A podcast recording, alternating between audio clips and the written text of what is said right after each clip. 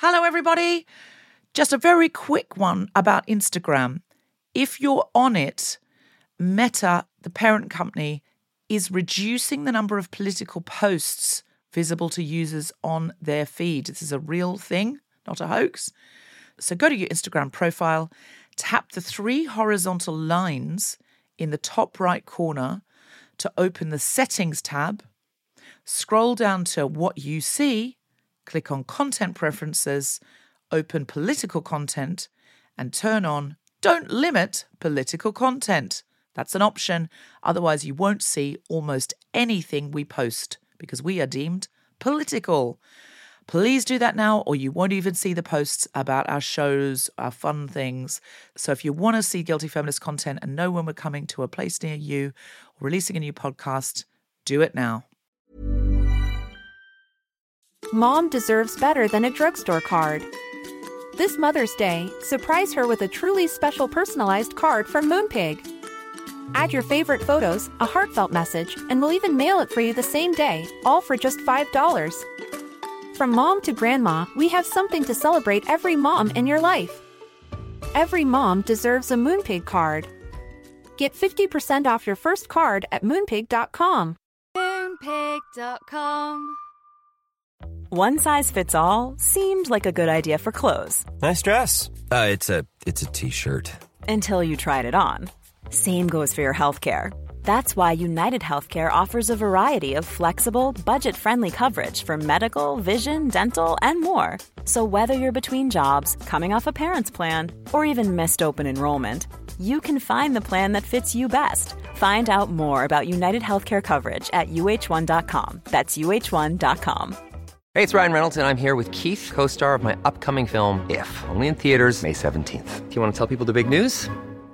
All right, I'll do it. Sign up now and you'll get unlimited for $15 a month in six months of Paramount Plus Essential Plan on us. Mintmobile.com slash switch. Upfront payment of $45 equivalent to $15 per month. Unlimited over 40 gigabytes per month. Face lower speeds. Videos at 480p. Active Mint customers by 531.24 get six months of Paramount Plus Essential Plan. Auto renews after six months. Offer ends May 31st, 2024. Separate Paramount Plus registration required. Terms and conditions apply if rated PG.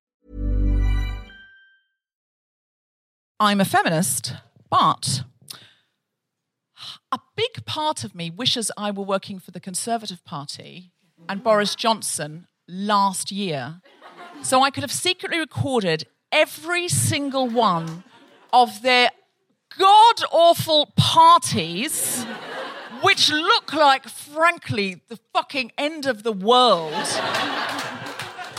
From all the angles, oh, I've got to get coverage here, a wide shot, so I could put out a feature film that I then invited people to free screenings of on my own money. So, th- and I would make every single person in the British public watch it. I would watch them watching it. And then I would say, if you vote for them again, you deserve them. But I don't. And all my friends don't. So if you vote for them again, we I am going to put through a bill. I am going to take over Patel's job because I work for the Conservative Party. And I'm going to bring through a bill saying anyone who votes for the Conservative Party is not allowed to vote again.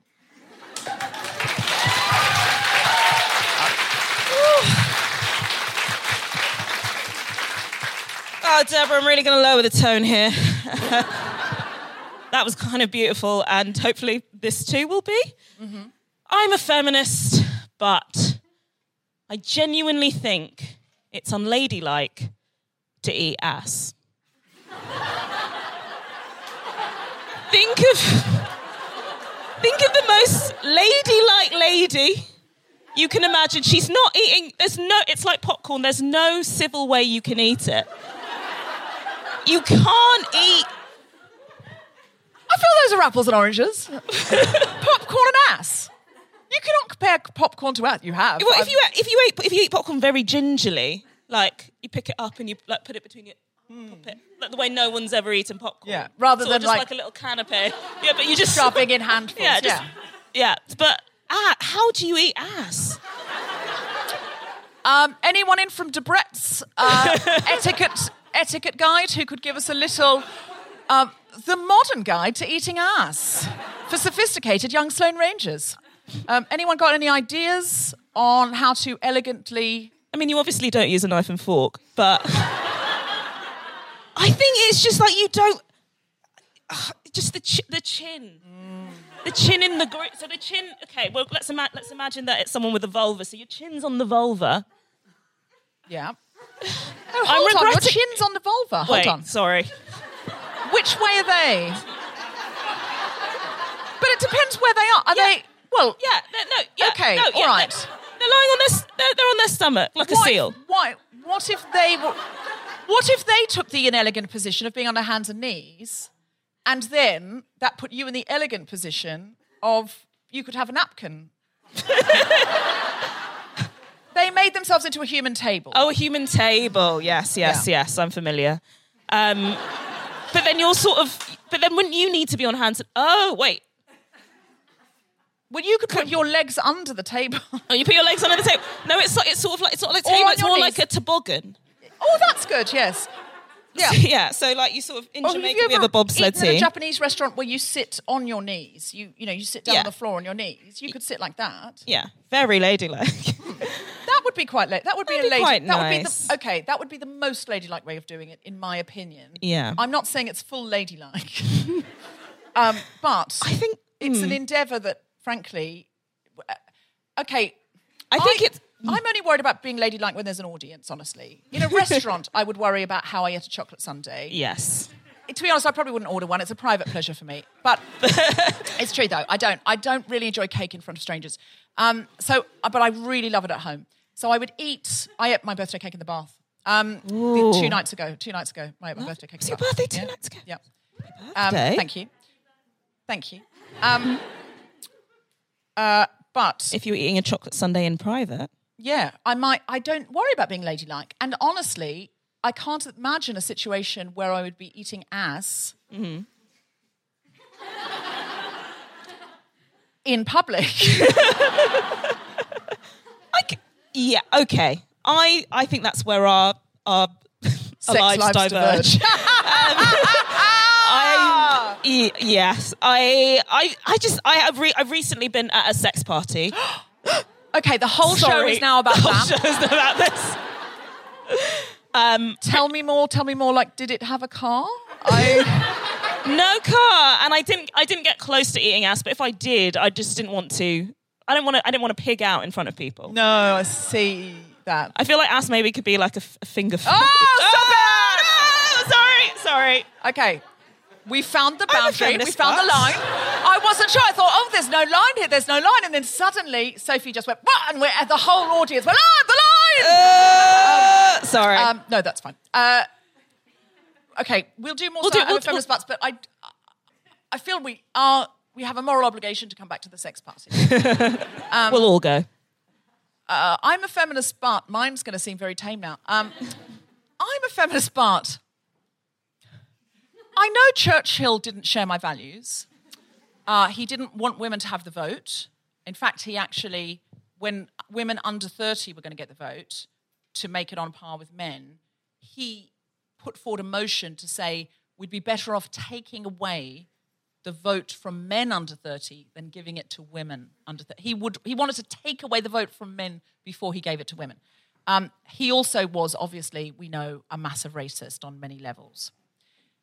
However, Let's go. in the pros column for Churchill, I don't think that at any point during the Blitz he wrote and read out a pub quiz. That's what I'm just going to say. I don't think he took the time to go. In the year 1978, uh, did uh, did uh, I don't know why he's got that voice. Suddenly. It's just like a pub quiz. Uh, uh, uh, forgive me, forgive me, forgive me. But in the year, in the year, in the year, in the year, in the year, in the year, in the year, in the year 1978, uh, uh, what what remarkable goal did Tottenham Hotspurs uh, score? Because it was the Blitz. Do you know what I mean? So there were things going on. So I imagine that Churchill at no point, at no point, sat down and devised a quiz. And re- do you see what I mean by this? Like, what is the? Ga- how can the bar be any lower? I'm. I would be angry about that in a non-COVID year. I don't want the prime minister doing a quiz. I don't want the prime minister participating in a quiz, but I especially do not want him to be quiz master. I don't want to see him on Pointless. I don't want to hear that he's played a game of Scrabble at Christmas with his own children. I want him working for us all of the time. If a woman is in office, she can have Boxing Day off. Go on, do, do a sex party one. No, no. I should have made it Churchill at a sex party. Churchill at a sex party. Is this a not sex party related? Sorry, that's my line. I found my line. they didn't want to hear about Churchill at a sex I really want to do another two finger mime, but I think it might be painful. No, go on, go on, go on. We want it. Well, um, I'm a feminist, but on Instagram, you all know the IG. I'm a feminist, but on Instagram, I use wacky filters instead of pretty filters. Like, you know, the wacky filters that make you into a clown or like a bee. And I like do that because I want people to think that I'm like cool and fun and body positive. Don't take yourself too seriously. Don't take myself too seriously. But the reason I use the wacky filters most of the time is because I genuinely think I look more fuckable as a warthog than with my unfiltered face. Oh! so not true. Oh, that wasn't meant to be a sad one. I mean, you haven't seen me as a warthog. I, I feel you're more. I can understand. Not uh, you're not, but I can understand someone thinking they were more fuckable as a bunny. Oh yeah. I'm not saying I think. oh. I mean, obviously, I would be more fuckable as a bunny. Obviously, that is clear. Um, and I don't use that filter because I don't want the internet to break. But um, but a warthog. So you know, it's uh, you know, it's got the tusks. It's a, it brings I a mean, whole I, new. I mean, I suspect it would be excellent at eating ass. Yeah, all the creatures in the animal kingdom. I think it's I think its long snout would stop it getting purchase on the ass. But I think I think it could sort of. Oh, I think the line. I think that might be over the line. I think it might be over line territory. I was going to say, if this is bad, will you please not put it on the podcast? Is that I'm a feminist, but please don't put the things I say on the podcast in case people don't like me. Even though they're powerful. Oh no, I don't think that. I think they'll. Oh no, they won't like me. But Who would like Sophie Duker to go for it? I just think because warthogs have tusks, so while they might not be very good at eating ass, their snouts might be quite good for sitting on. Thank you. Thank you for applauding that. the 16 perverts in here. I'm a feminist. But last night I went to the Cabaret Gala in the West End, which is wonderful, this incredible musical, and I absolutely loved it. But at the end of the night, some of the photographers, you know, the photographers that go to those things and stand outside and take pictures of people, um, and then they try and sell them to the press, like they try and sell them to the Daily Mail sidebar of shame and stuff. And I always wonder, I always think, I actually said to a man last night, this is a real I'm a feminist bar. I said to a man, how much are you getting from me, really? How much is the Daily Mail really going to give you for a picture of me when Tom Hiddleston is here? That's all I'm asking you. Like, thank you. It's very flattering of you to ask. But at the same time, you could do better for yourself. and uh, one of the guys sent me a bunch of pictures to my Instagram DM afterwards, just said, Oh, I just thought you might like these. And I immediately said to my friend, Oh my God, I look like a squirrel blowing up a balloon. Because my face, yeah. At the beginning of the night, the pictures of me were really nice. It was the end of the night. It was all a bit sweaty. It was all a bit, you know, a few drinks in. And I'd, I'd made a rookie error of pulling my hair back off my face. And then, honestly, I looked like a squirrel blowing up a balloon. Like, oh. Yeah, my face was like, I don't know what had oh. happened to it. But I looked at those pictures and said, I cannot post any of those, but thank you so much for sending them to me. And I said to the man, I must never wear my hair like that again. And the man was like, Oh, I think you look really nice. And I was like, Well, you know nothing. Why would you send me these? I think, firstly, a man sent you multiple photographs over Instagram DMs that weren't of his penis. Bless win. him. Bless him. Doing, do- doing the Lord's work. Secondly, he thought you, I think you probably, squirrels adorable. Yeah. I don't, know- I don't know where the balloon comes into it. Did you have an, a large inflatable in front of your face, or it's just the, a mime, a squirrel miming, blowing a balloon? Um, it's, it just, I just hated my face. I like my face normally. I didn't like my face in these photos. Don't go, oh, like you don't, like you like all photos of you. You don't. You hate half the photos of you. You probably hate three quarters of them. And if you don't, what's wrong with you? Sophie, Have you got another one? Yeah. I'm a feminist, but I don't respect my own genitals. I'll explain. I, I've no doubt. I don't respect my own genitals because I skimp on the uh, essentials. I buy, so like there are two types of hair removal cream sensitive and regular. And I think sensitive exists so that you can slather it on your punani, and regular exists for everywhere else. I, instead of buying sensitive, don't judge me, only God can judge me. instead of buying sensitive hair removal cream and regular hair removal cream, because my um, Vajingo. vajingo is much smaller than the rest of my body, which is also covered with hair. I just buy regular strength hair removal cream, put it on my pussy, and whisper to my vulva, I believe in you.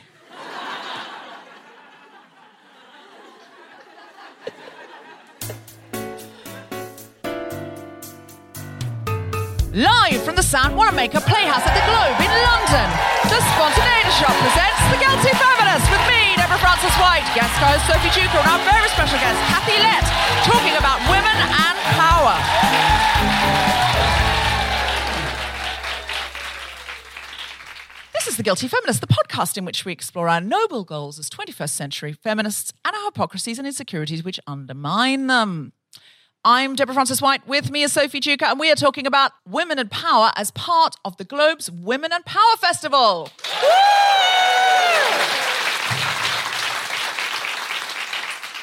So, Sophie Duker, Yeah. women, And power. how are you feeling about those subjects Ooh. at the end of 2021? the end of 2021. Right now, in this Right. moment, you've got a power outfit. I'll, I'll admit those sleeves are powerful and Elizabethan. Uh, yeah, that's uh, that was the intention, not to come cosplaying as a Quality Street. Um, I'm the pink one. Um, yeah, I feel at the end of 21 20, 2021 that language has sort of dissolved. Uh, institutions I have no faith in, and I don't really know what lies ahead. So thinking about women, it's hard to feel powerful when you don't even know which platform you're trying to climb to the top of, or if it will be there in a few months. Do you know that is my latest constant question? What does progress look like for women at this point of late stage capitalism? I don't know what I want anymore. I'm like, well, I don't want to be at top of that tree. Oh, that's corrupt. Oh no. Oh, well, what's that about? Well, that's ruining the climate. And I'm like, but I just want to stay home and take no center stage. Like maybe it's better to take center stage in a space that's got some power, even like though an it's apocalyptic crumbling. yeah, it just feels like I'm trying to take. It just feels like okay. This is what it feels like. I'm on the Titanic. Yeah. I'm a woman who's never been allowed to captain a ship. We've hit the iceberg. There's no going back. There's no way of saving it. It's all the men's fault.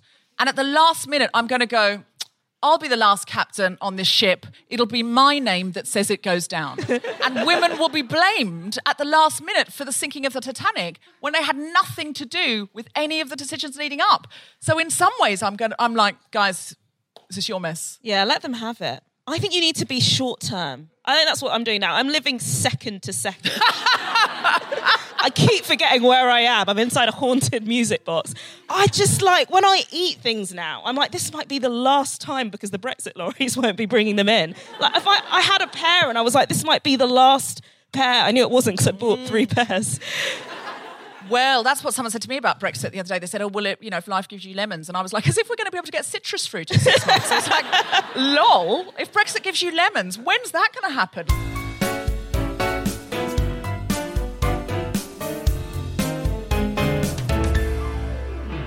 Would you like to hear Sophie Duker do some stand-up comedy?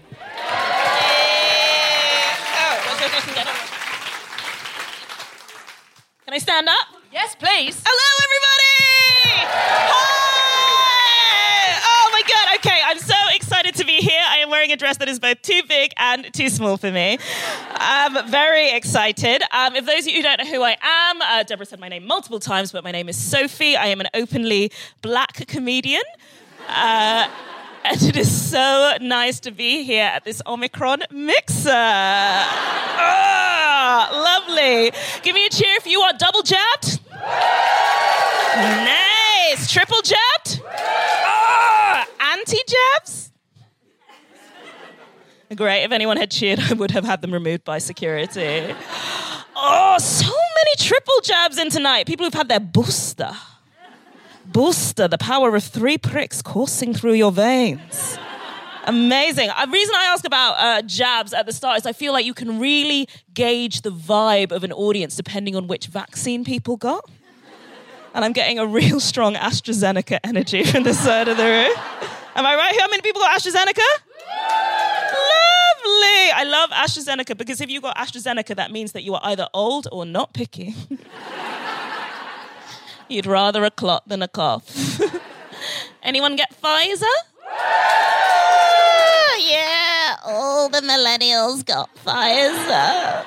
And I don't know if you noticed, I don't know when you got it, but everyone who got Pfizer was so, so proud of getting Pfizer. With like their statuses and their selfies, they were like, I just got my Pfizer shot. I really hung back myself when deciding whether or not to get the vaccine. Um, I didn't want to be one of the first because it looks desperate, no offense. But I didn't want to leave it too long because if you do, you worry you might be dead before it happens. when it finally came, I got vaccinated really close to here in London Bridge, and I was so pumped when my V Day came. I cycled to the vaccination station. I took up three seats so I could propel myself into the booth. I wore a skirt just in case they wanted to put it in my butt. The vaccination assistant called my name. I read his name tag. His name was Tim, which was an anticlimax. We had a bit of pre prick chat, a bit of foreplay. I found out that before the panacotta, Tim worked in theatre, and now he's desperately unhappy. And after Tim had reassured me that I could and should leave my clothes on for the procedure, he said, Okay, today we're going to give you your first dose of Moderna. and I said, What? Out loud. And in my head, The fuck?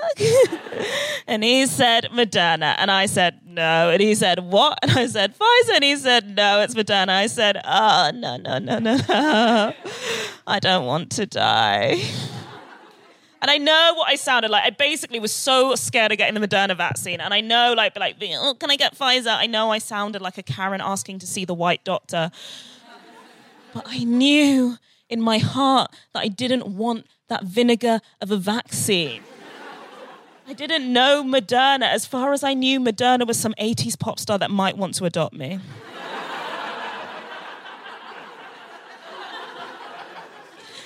So in the end, um, I got my Moderna vaccine. It was either that or fight Tim. And as I was leaving, to add insult to injury, as I was leaving, he was like, "Oh, cheer up! It's not so bad. You know, the Moderna vaccine was funded by Dolly Parton." As if that would make things better.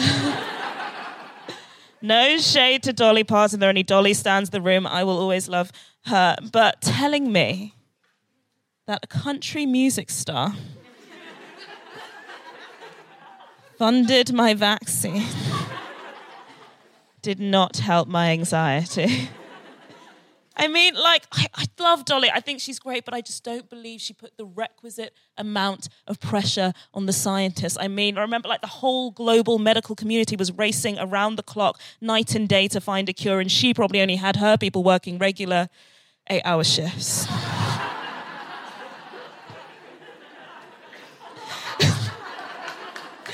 I want to talk about something that I've never spoken about before tonight. Um, I want to talk about something that uh, is very close to my heart. I want to talk about my relationships. Ooh, yes, I know. Thank you. And I don't often talk about my relationships on stage. I don't talk about them at all. I don't talk about who I'm seeing. I don't talk about who I'm shagging. I don't talk about which strictly judges I wank off to. all of them, except for Anton. So, I was once told something by a television producer, which was that uh, audiences don't enjoy female stand ups who are sexy or political. I know, sexy or political. No, what they don't like females who are sexy or political, which sucks for me because all of my best anecdotes are about topping Rishi Sunak. Eat out to help out. More like neg me than peg me. Um, but I don't actually talk about my relationships on stage because it is a betrayal of trust, obviously. I don't talk about the men in my life because it's a betrayal of trust. If I was to tell you that the Chancellor of Exchequer doesn't bring cash to strip clubs as he feels like the Queen is watching, that would be a betrayal of trust. But I had a breakup a year and a month ago. One year, one month ago to today. And I know it is sad in a way. But it's also a great day because it's over a year, and that means that the statute of limitations has run out on whether or not I can talk about him on stage. So, little bit about my relationship before I go. I was in an interracial relationship. Whoop! Thank you. Some whoops from people who have watched porn. It wasn't. It wasn't a porn interracial relationship. People always think because of porn that interracial just means a white person and a person who is paid less. But no.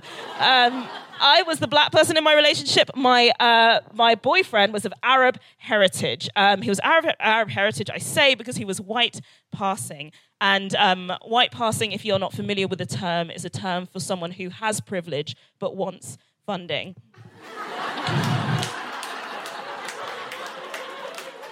My boyfriend and I are really close, like very, very close. Not like, you know, suck his dick close, but, you know, like stroke his hair, play with his balls close. And I've wondered a lot during the pandemic about how close is too close. And I think whatever too close is, we are it. Because I use the period tracker app Clue. Thank you. Some fans in. I use the period tracker clap. I use the clap tracker period clue. I use the period tracker. I use the period tracker app Clue. Um, some of you will be familiar with it. Those of you who are familiar with it will know that there is an option to share your calendar with a spouse or partner, which that means that my ex-boyfriend still has direct access to my cycle. Which is a much more intense version of not changing your Netflix password. Thank you so much. I've been Sophie Duker. Goodbye.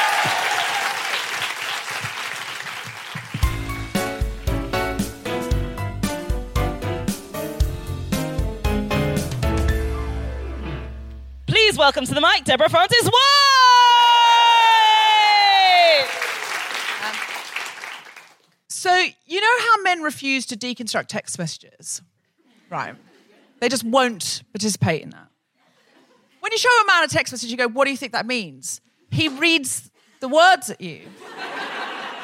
That's not what it means. That's what it says. That's what it means. They won't play that game, slash, can't play that game. And they act like they don't want to play it because they can't play it because they're competitive cunts. Now, I'm talking about cis het guys here, but even some of the gay ones aren't great at it. I'll be honest. Um, they're not though. They're not.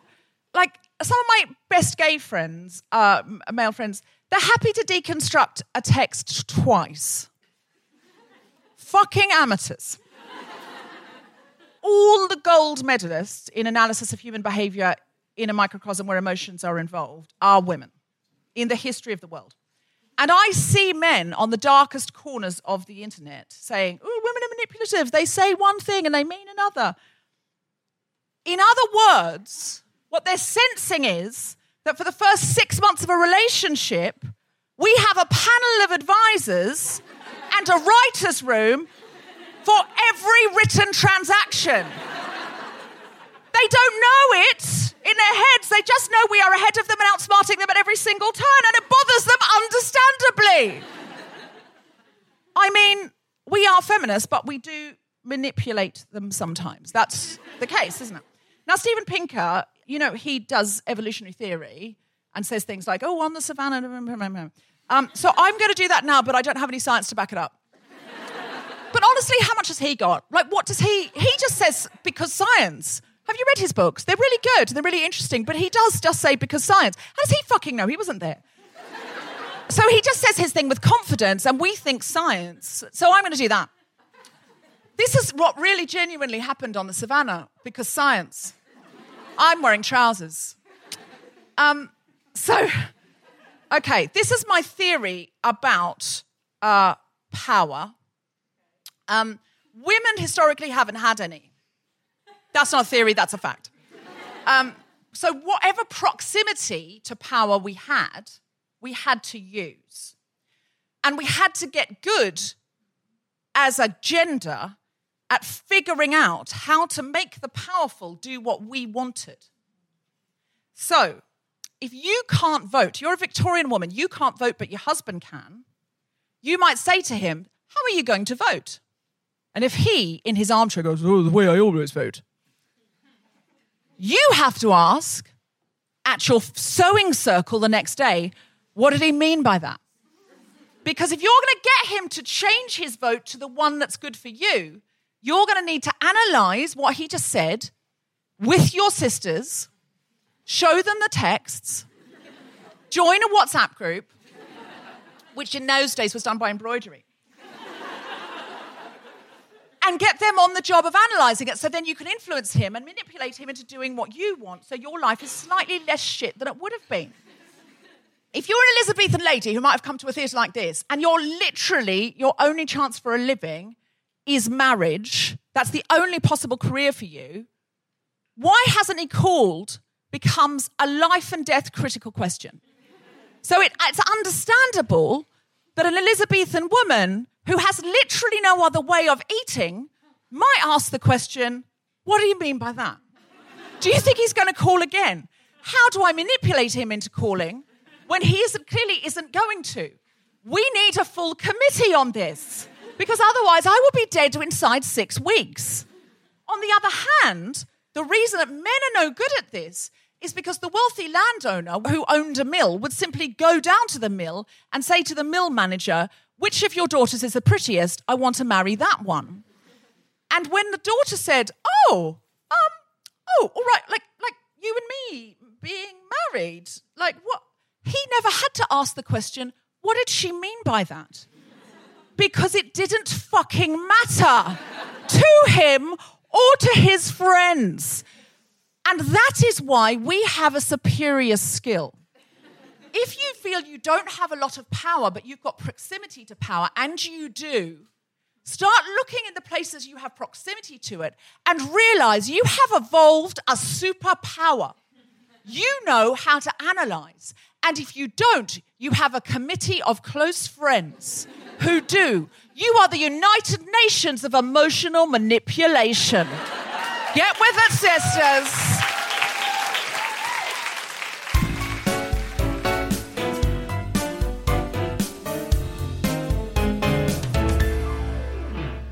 Our guest today is a celebrated and outspoken comic writer who has an inimitable take on serious current issues. With a string of international bestsellers, she is considered one of the pioneering voices of contemporary feminism. Uh, she's someone I grew up with in Australia. She's written 16 novels that have been published in 17 languages. From Puberty Blues to her latest HRT husband replacement therapy, spanning the ages from puberty to menopause. I assume as she has lived them, she has documented them. So she has been around for some decades. She is somebody I really, really admire, and I am delighted and honored uh, to present to you, Guilty Feminist fans. Many of you will know her. If you don't, you're in for a treat. I have asked her to read something from her latest novel, so please welcome to the stage and to the mic the wonderful Kathy Lette.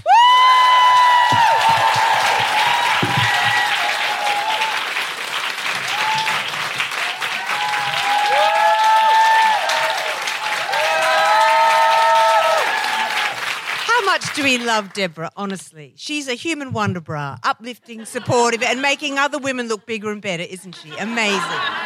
For sure. So I'm just going to read a tiny bit from my last novel. Uh, and as Sophie set the tone, or lowered the tone, I'm just going to continue along that vein. So it's a scene where um, a woman has discovered her husband is cheating on her. He's one of those guys who thinks monogamy is something you make dining room tables out of. And um, so she's been married a long time. She's having her first sexual encounter with a younger man. So I'll just read a tiny bit from there. So he kissed his way down my body, and my pulse quickened. I felt his tongue flick under the lacy edge of my lingerie and brush back and forth across my vulva for a blissful few seconds. Just as I was surrendering to the joyous idea of finding myself in one of those subtitled European movies, Wave said something I couldn't quite catch. What? Hair? He said, perplexed before drawing back. Um, yes, well, we are mammals, I pointed out reassuringly. Wave tugged my lover's spark Brazilian briefs down to my thighs and gazed amazed at my nether region. I kissed the top of his head, stroking his shoulders encouragingly, but glancing down at his naked body, I realized that my toy boy's impressive appendage had deflated faster than a beachside lilo at the end of summer. Beer dick, I surmised.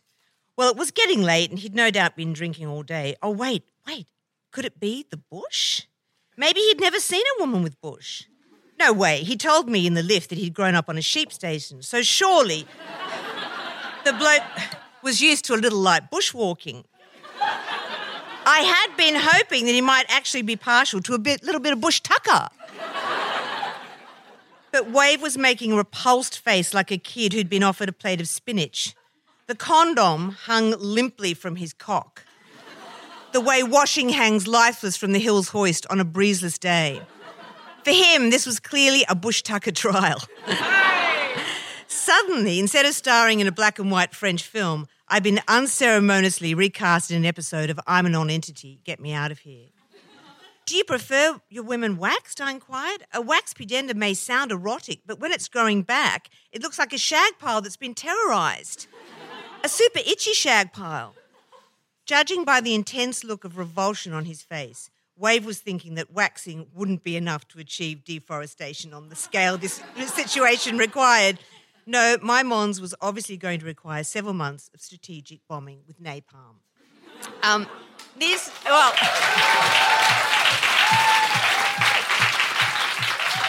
I mean, I do like my pubic hair, so I like having a little pet in my pants. But um, this, the scene doesn't go that well, and it's not because she's faking an orgasm, but he's just faking foreplay. Is what I'm saying.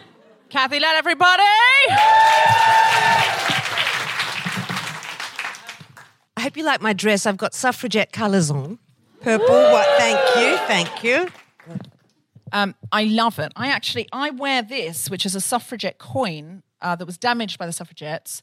On one side it says votes for women, and the other it says WSPU. And they used to. This is what they called an outrage, where they would uh, damage the coin and then put it back into circulation to make it valueless. Ironically, it's now worth quite a bit because women cannot do maths. Um, uh, but I wear it as a sort of pass and I wear it on a Victorian men's guard chain, which he would have worn used for his watch because I, I like patriarchal jewelry. I like to go. I've got the power now. Um, But, but do you remember, in, we used to say, feminists in, of my generation used to, used to say the reason we were bad at math was we were always being told that that was 10 inches. That was the joke. Hey! Tish boom! You know. Um, I mean, I really love your writing, Kathy. I was reading a book recently that was set and written in the 80s. And all I could think the whole time was, thank God political correctness went mad. Because honestly, the way women were living, and this was like a fun comedy romp book. And I was reading it for research for something, and I was like, this is what women were living with. The sexism was horrendous. It was violent. Like a woman in the book is beaten up by a man who's jealous, and she says, "Oh, I deserved it because I cheated on him," and you know.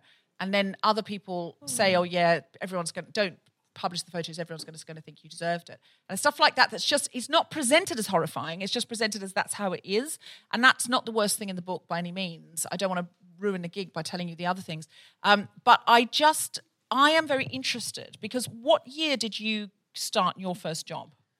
Um, well, first in, proper job when I was about 21, I mean, like a job in television. Um, and for uh, or most of the audience here is very young, but for your mums, I mean, for what it was like for us, we had no protection legally, really. You just had to go out wearing a bulletproof bra. And I'll just tell you what my first job interview was like. It was with a television station in Australia. I already had a novel out and I already had a column in the newspaper, so I wasn't kind of green. But I went for my job interview at a TV station to present on television. There were like five or six guys, powerful guys, you would know all their names. And I'm sitting opposite them, and the big boss put $10 down on the table and said, I bet I can make your tits move without touching them. And I just went, oh, yeah, whatever, you know. He leaned over, grabbed my breast and mauled it, and then he said, ha ha, you won, there's the $10. So, not being green, I immediately put $20 on the table and said, I bet I can make your balls move without touching them and kicked him between the legs. Did you? Yes. But you know, Did you really? Yes. And today, you What had- did the other men do? Oh, they thought it was hysterical.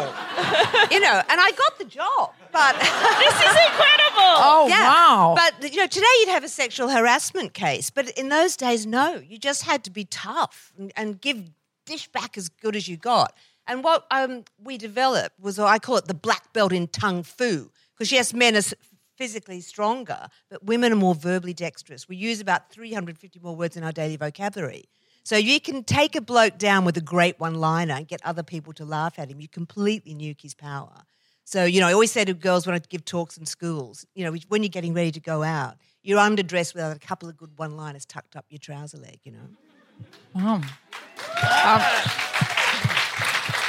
can I ask more about what it was like? Because I was really shocked by because the eighties isn't that long ago. Like when you watch Mad Men, you go, oh, again, it's only really a few decades ago, but it, it feels like a, in the long time before. Do you know what I mean? It feels like oh, the women were dressed like this and the men were dressed like that. It was very binary and. But the 80s feels too recent for what I was reading. And also, it was the late 80s. And I was like, oh my God, is this how people were? And it was the racism, it's the homophobia, it's the like the extreme, really extreme. Can you tell us about what it was like at that time? And how did you, and I say this, can I say, I'm going to say this gently, because if you were the kind of a woman who could put the $20 down and, you know, go for it, amazing. You could then get the job. But there's lots of women who couldn't for all sorts of reasons. So presumably there was lots of cannon fodder who literally just couldn't get through. So I'm really interested to hear from somebody who had that kind of ability to get through and witnessed it and what was there. So please tell us stories from the 80s. I mean, I'm just happy to listen. Well, the reason that I was quite tough by the time I was 21 is that I grew up in this surfy culture. You were 21 when that happened? No. Yeah, yeah I was about 21, yeah. When you kicked the man between the balls? Yeah. No. Oh, I was imagining you like at 29 or. No, But she'd already had a book out and a column. Yeah, but the, because I grew up in the. yeah. I left school young. I mean, I left school. Were you a 16. TikTok star or like how did that happen? But I'd grown up in this very tribal surfy culture, which Deborah knows Mm. about, and I wrote this book called Puberty Blues about that time. And the men, the boys, were so sexist. As an example of how chauvinistic they were, they used to get us to cut their names out in paper, sticky tape it to our stomach, so we get a tan tattoo in the shape of their names. So if ever I get cancer, I'll have a melanoma called Bruce. and, um, and I'll have to have like a brucectomy to get rid of it, right? so, and their terms for women were bush pigs or swamp hogs, or if you were good looking, they'd call you a glamour maggot. The terms for sex were rooting, tooling, poking, stabbing, plugging, and meat injecting. It's not exactly a oh. Shakespearean love sonnet. Where was this in Australia? In Cronulla, yeah, down at yeah. But the way I got out of that whole surfy, um, brutal, sort of sexist uh, cult in a way was that I had a good girlfriend, and of course, as I was saying about Deborah, about your women friends being your human wonder bras, as long as you've got a comrade in arms, you can stand up against anything. I think. But I was quite hardened. I was ready to deal with those TV executives by then. Yeah. Wow, at 21. You were 21. At 21. But it, it hasn't. We oh, can't- we could just say no, I was 21 just for the saying, I do the show. like the phrase meat injection. I see. I feel a, ru- a stand-up routine coming on. yeah. Just like it. I'd go for my meat injection booster. Um, but but also, and sometimes I think it hasn't really still improved as much as we would like it to, because things like um, when I was young, a man who was sexually active was a, a love god, a stud muffin, a spunk rat, you know, Romeo, Lothario. spunk rat. But a woman I mean- with the same sexual appetites was a slut, a tart, a tramp, a mole. You know, people mm. expected, men expected you to be very virginal. and the guy would be like, oh, am I the first man to make love to you? To which the woman would reply, like, of course, I don't know why you men keep asking the same silly question. but that hasn't improved that much. Still, I think women feel that that need. You know, we always say we've slept with less men than we have. Men always say they've slept with more women than they have. I mean, so mm, mm. See, I was a Jehovah's Witness, so I tend to double my number, just, just, just to make it half what everyone at the, else at the dinner party is declaring. because I feel it's too uncool. So I absolutely have the opposite thing of that because anytime I have like a wild night out and something goes a bit, you know, my I've got friends who go, "Oh God, last night, what did I say? I'm so embarrassed." Da, da, da. And I'll go, I'll just wake up and go, "Proof I'm not a Jehovah's Witness," and I get so happy with myself. I give myself like a little prize for not being a Jehovah's Witness. And I, so I, but I understand the impetus. I do think this generation now, like Sophie, you know, young millennial and Gen Zs are doing the whole, uh, you know, sex positive. There isn't the same thing, is yeah, there? I know. I don't. I don't feel the need to lie about how many men I've had sex with, unless I'm having sex with a woman. Um, uh, but no, I think it's like now. I think virgins. Are, no, if there are virgins here, it's cool. But I think the first time you can't expect it to be a good time. So the fact that you would idolize someone who's got like no, No experience, in the job, like they might take to it like a, a duck to water. but I think like just trying to be like I want to have sex with someone who's never who's maybe feeling nervous, who maybe needs like guidance. I think it's quite weird to fetishize that. And I think it is about power that men want to be. They want to feel like they're the most capable, mm-hmm. they're the most knowledgeable, and they can guide this. And you're not comparing them to anyone else. You're, Oh, yeah. you know, they de- they know they're the best you've had if they're all you've had. Yeah. Again, true. it's it's a competition thing, but partly, and it's sort of owned from a time when women were owned. But when the, in terms of the corporate power dynamic, when you were working in television, did you have any female bosses? Absolutely not. No. And when you were tr- in a meeting and trying to put the female point of view across, it was like you were just beamed down from Mars. Yeah. And what was the sexual harassment like?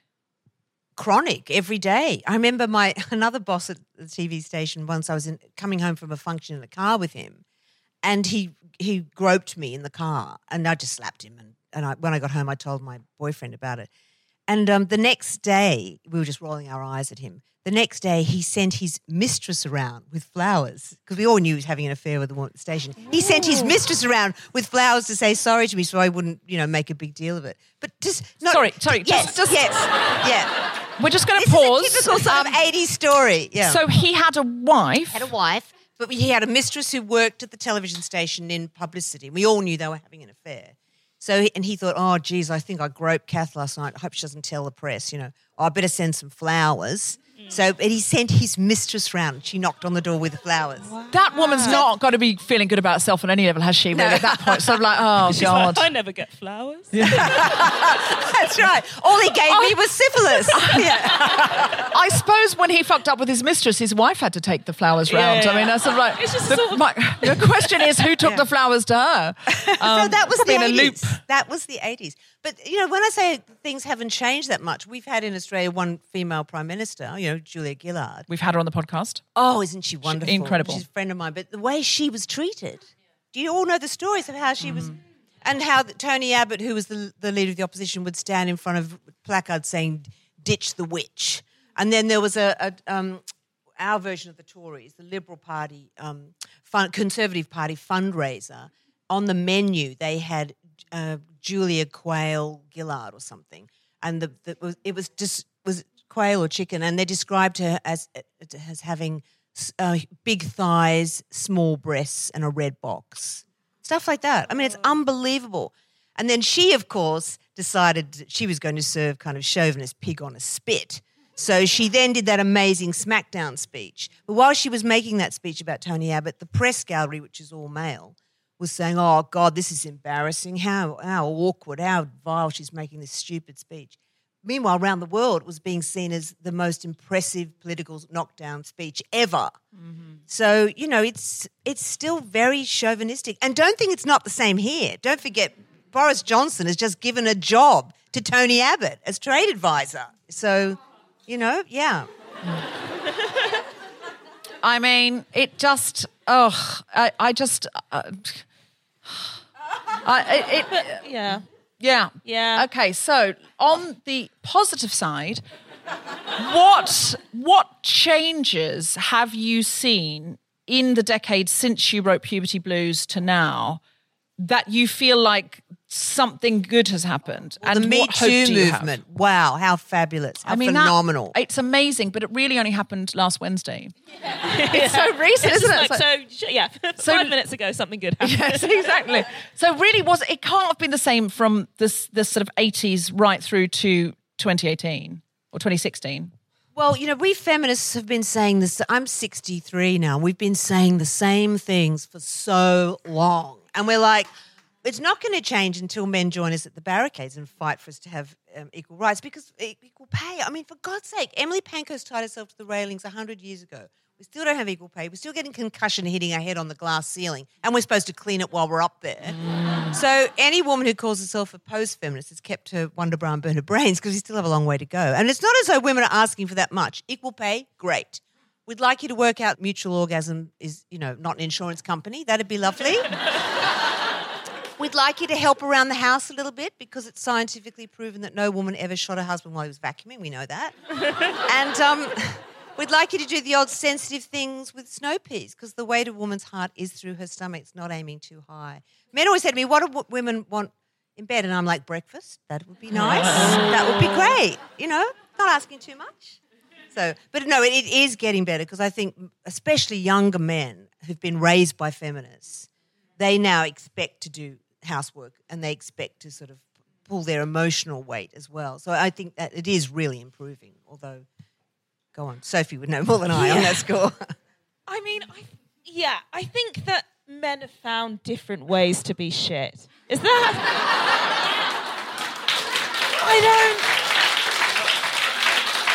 I can't really, I can't really speak to what it's like. I think it's really good that people are more emotionally intelligent and there's more of a focus on mental health and understanding that people don't talk about things that people have problems. But I think that what's happened now is that people uh, know know what not to do to be seen as someone who is a terrible man. So I worked in television um, about five years ago, um, and still there was this like there was a lot of terrible shit going on. Can I ask, had the price for touching your breast gone up with inflation?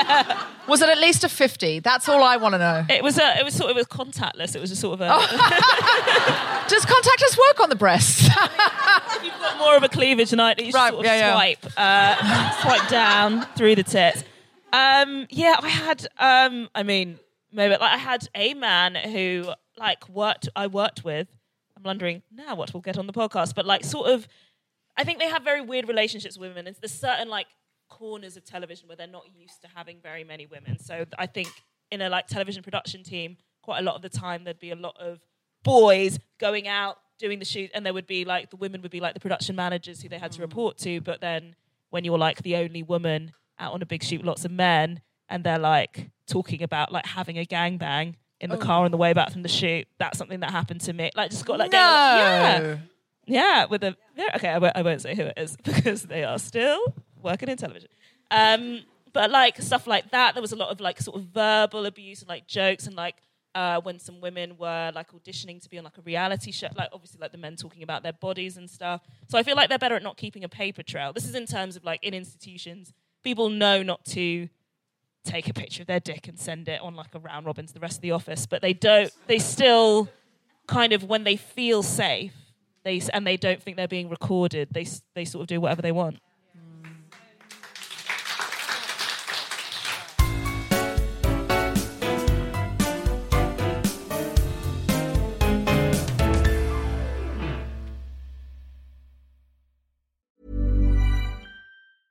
This is Paige, the co-host of Giggly Squad, and I want to tell you about a company that I've been loving, Olive and June. Olive and June gives you everything that you need for a salon quality manicure in one box. And if you break it down, it really comes out to $2 a manicure, which is absolutely insane. It's also so easy to get salon worthy nails at home with Olive and June. The difference between how your nails used to look when you did them yourself and now with the Mani system is a complete game changer. The best thing about Olive and June too is it's a quick dry. Dries in about one minute, lasts for five days, and full coverage in up to one to two coats. Visit oliveandjune.com slash perfectmani20 for 20% off your first system. That's oliveandjune.com slash perfectmani20 for 20% off your first system. Mom deserves better than a drugstore card.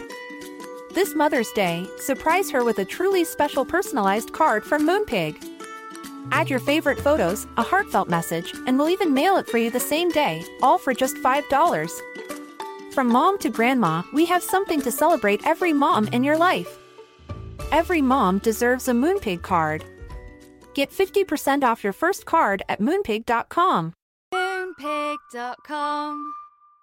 Hey, it's Ryan Reynolds, and I'm here with Keith, co star of my upcoming film, If, only in theaters, May 17th. Do you want to tell people the big news? All right, I'll do it. Sign up now and you'll get unlimited for $15 a month in six months of Paramount Plus Essential Plan on us. Mintmobile.com slash switch. Upfront payment of $45 equivalent to $15 per month. Unlimited over 40 gigabytes per month. Face lower speeds. Videos at 480p. Active Mint customers by 531.24 get six months of Paramount Plus Essential Plan. Auto renews after six months. Offer ends May 31st, 2024. Separate Paramount Plus registration required. Terms and conditions apply if rated PG.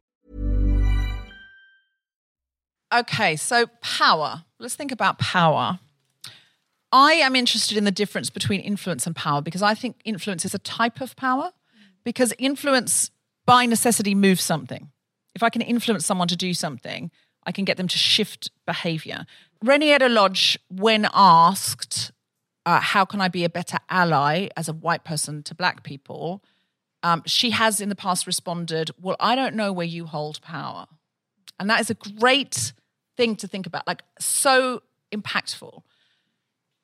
And I think that is the best question we can ask ourselves because I think we don't always see or notice where we hold power. And sometimes our power is, in fact, our ability to influence. And so, what is our circle of influence? So, can we talk for a little while about the difference between influence and power and how we might use our influence? Well, I think we were talking backstage about what something that happened in, in Australia once again, where um, one of those shock jock guys was um, incredibly rude about a, a female celebrity and, and, was talking about her weight. I mean, can I just say this guy had a what we call a veranda over the toy shop, like you know, had a big beer belly, and I'm like, have you got a mirror? I mean, honestly, but. One of my sisters, I've got three sisters, she was so incensed that she started an online campaign um, we found out that one of the big sponsors of the radio show was um, Weight Watchers. So they, she started a campaign where women just wrote to Weight Watchers saying, "We will never buy your product because you sponsor this shock jock."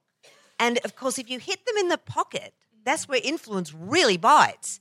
Because then he was nearly sacked from the show. He had to apologize because he needed the sponsorship back. So I think we need to do that online campaigning stuff much, much more because you know we're consumers. Women spend a lot of money and we don't want to spend it with the wrong people. So I think just getting organized in that way is really effective. That's influence becoming power. And interestingly, that whole conversation. What, what year did that happen? Do you know the the sort of a period, vague period? About four years ago. Because I think that conversation's moved on even further now to a point of we wouldn't support Weight Watchers anyway because yeah. of its sort of body shaming connotations. Like Weight Watchers have never made anyone feel bad about themselves. Yeah, exactly. yeah. Well, they've changed their name. Uh, for a while, it was just WW, and they wouldn't say what either W stood for. And then now it's Wellness Works, and I'm like, come on. Come on, we know what you mean because you used what? to say it out loud. Oh. Uh, yeah, but there was a little interim period of we just called WW. What's the W stand for? Not Don't know. and, and the other W. Uh, my phone's ringing. I'm take this. Yeah, hi, hi. And then they came back with this wellness works, and I'm like, it isn't, you know. So, but that in itself is an example of young feminists and activists going, we don't want this shit anymore. We don't want you telling us that we've got to lose weight. We don't want you making us feel bad. I spent so many years counting fucking points and, you know, all of this stuff. I'm like, you know what? Fuck off. Like I just, I'm just going to listen to my body and nourish and move it, and it'll be what it wants to be.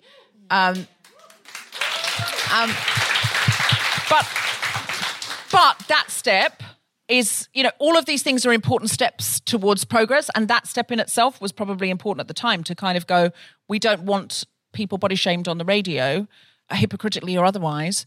Sophie, what do you think about the difference between how much power do you feel you have versus how much influence Ooh. do you think you have? I, I, okay, power versus influence.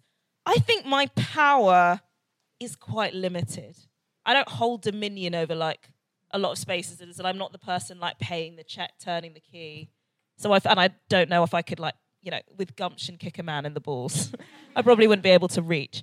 Um, so I think that like power not so much but i think influence in terms of like the job i do mm-hmm. and the spaces that i'm allowed into so both spaces there i might be speaking to a lot of like women and non-binary people who are very young who haven't necessarily been reached or aren't being reached out to by like big corporations or into spaces which are like really crusty old clubs with lots of men that I probably wouldn't speak to in the street, but I get to go into their spaces and entertain them.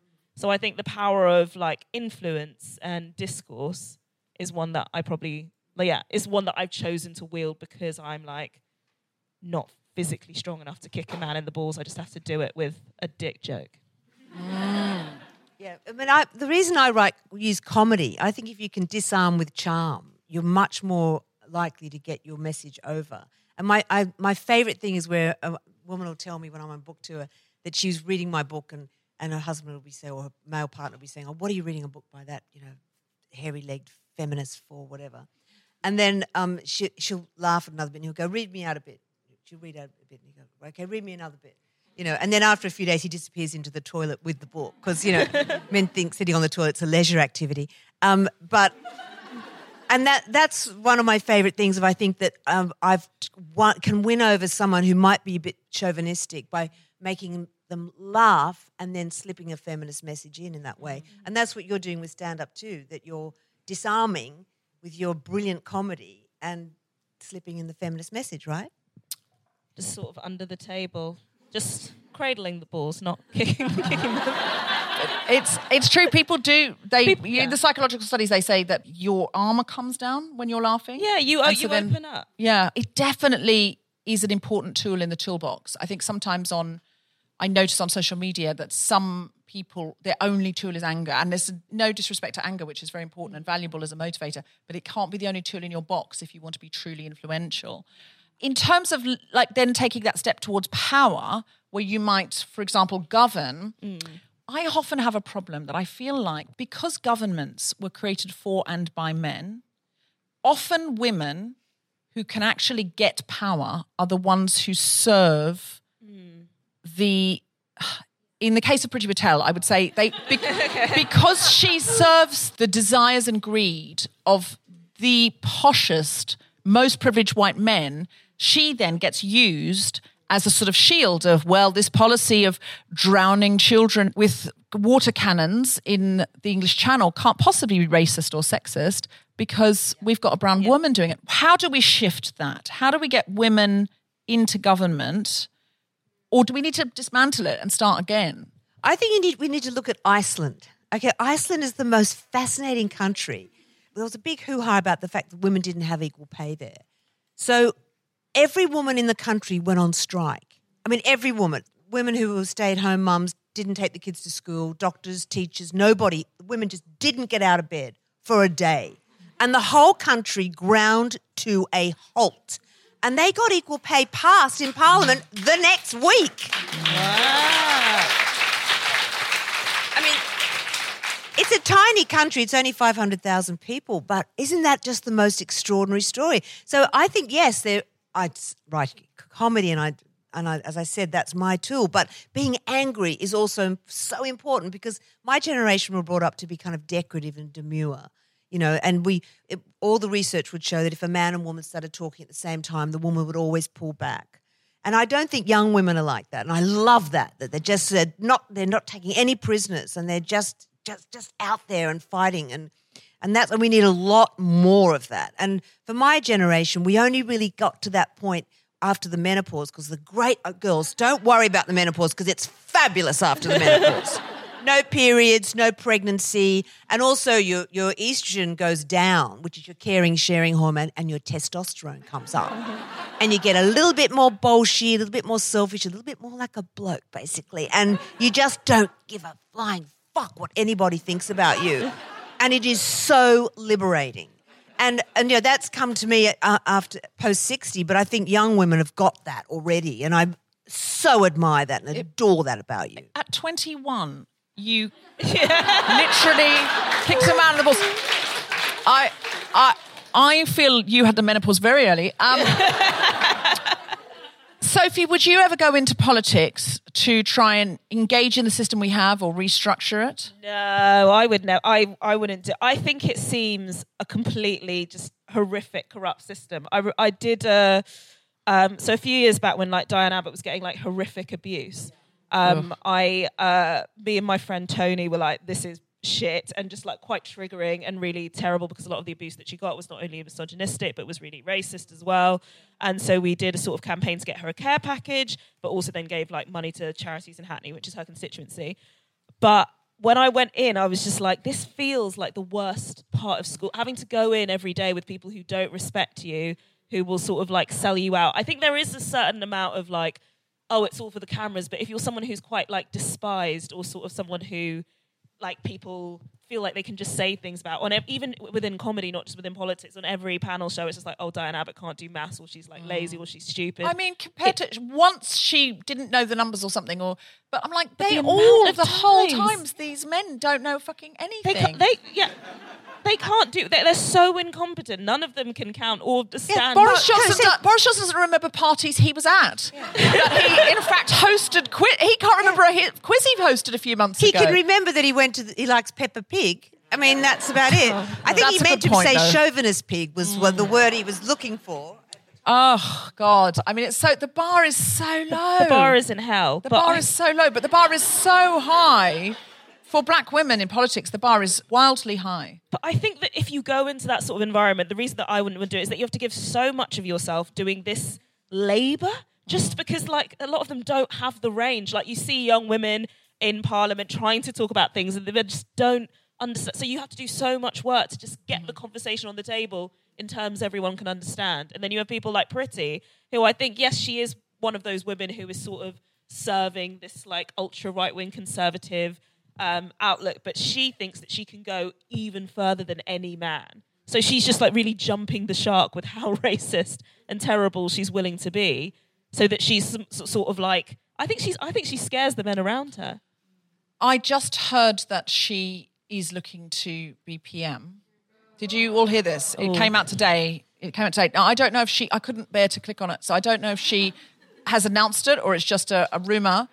But if she becomes prime minister, I just that sentence didn't even make Yeah. sense to me. You said Priti is looking to BPM, and I was like heart rate. What? yeah, yeah, yeah, yeah. it's just like Yep. Yep. Oh. She wants it. She wants the top job. That's what they say. I don't know. Uh, but it, it sounds like yes. And I never in my life thought I'd be going, please, Rishi Sunak, please, Rishi Sunak. But, but I'm so frightened of it. I'm so frightened. The bills that she's pushing through are so terrifying. And so I feel like we do need to sort of take power back. And I don't know really how to do it except to take to the streets. But she's bringing in a bill that means we could be criminalized for doing that. Yeah. And then how much power am I going to have if I'm behind bars and not allowed to travel? And they're talking about taking your passport away if you're caught with Class A drugs. The fucking hypocrisy of that. Yeah. Like there's not Class A's go. They're all at it. I'm not saying Priti Patel is, but I reckon all the rest. I think She doesn't need extra it's sort of confidence. it's sexual Stockholm syndrome, isn't it? She's making it in a man's world because she's being just like them. So But there's a difference between a woman who says, if I give them everything they want, I will be the one from my identity group who is given all these privileges and I leave all of you behind. And someone who says, I will I'm only prepared to fight for my advancement on the basis that people like me also advance. And one of those is individualism and one of those is feminism.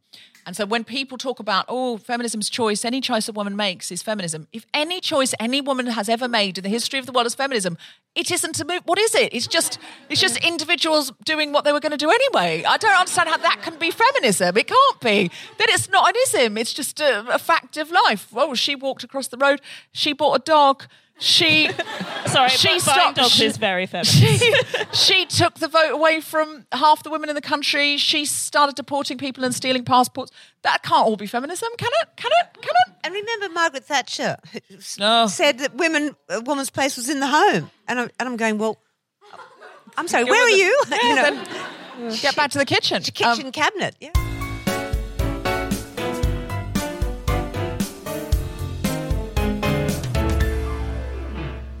So we need questions from the audience. Does anybody have a question? Ideally, one that's going to have a positive answer, but it doesn't have to be that. Yes. I have to repeat what you say, by the way, just because you can't be mic'd.